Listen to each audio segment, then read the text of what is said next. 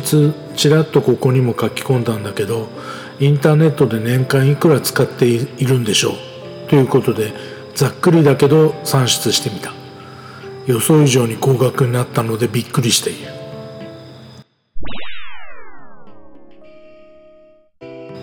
インターネット年間コスト。年計17万7500円。月平均1万4700円。いや払ってますね。この中には回線料金プロバイダー料金などが入っているのでいわゆる会員料金などはもっと少なくなるわけですがそれにしても多いですね。節約できるところもなくはないと思うのですがこれだけの金額を払っているというのは事実ですね。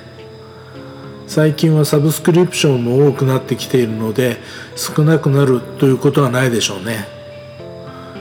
年間計算で17万円強は少々驚きました。10万は超えそうだなと思っていたのですがここまでいくとねちょっとしたパソコンを毎年1台ずつ使っているようなもんですからね。内訳の詳細はここには載せませんがやはり回線料金プロバイダー料金が大きいです。私の場合固定回線で月6000円。携帯回線で3500円。これが毎月ですから大きいですね。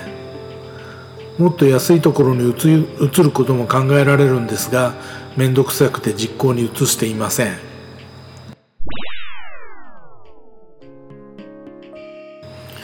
もう一つ大きいのがソフトウェアのサブスクリプションサービス。これは増えてきています。マイクロソフト社のオフィスはどうしても必要なので入っていますが年間1万2000円前後。他にもいくつかのサブスクリプションソフトを持っています。これは固定で入ってきますのでなんだかんだで増えていきますね。いくつかのサブスクソフトは止めると不便になっちゃうんですよね。今後も多分この携帯のソフトウェアは増えていくでしょうね。短い間だけ使ったらその分安くなるなんてサービスは出てこないよね。そう考えるとこのブログのエンジンであるワードプレスなんかは無料で使えるわけでありがたいと思いますね。他にもたくさんこの手のソフトを使っているのでスポットでフィーを送ったりしています。感謝しなくちゃ。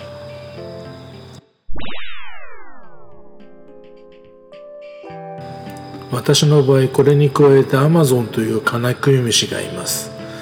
こちらは怖くて統計取ってませんがついつい購入してしまうものが多くて困ります。嘘です。困ってはいません。むしろ楽しんでます。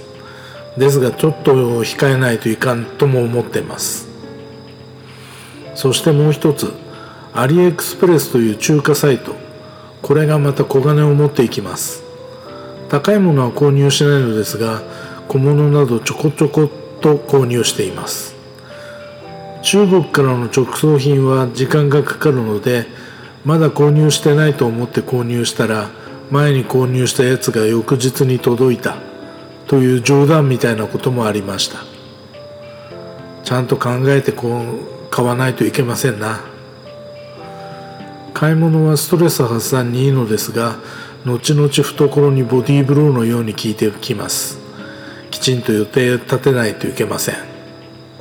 自分に言い聞かせております。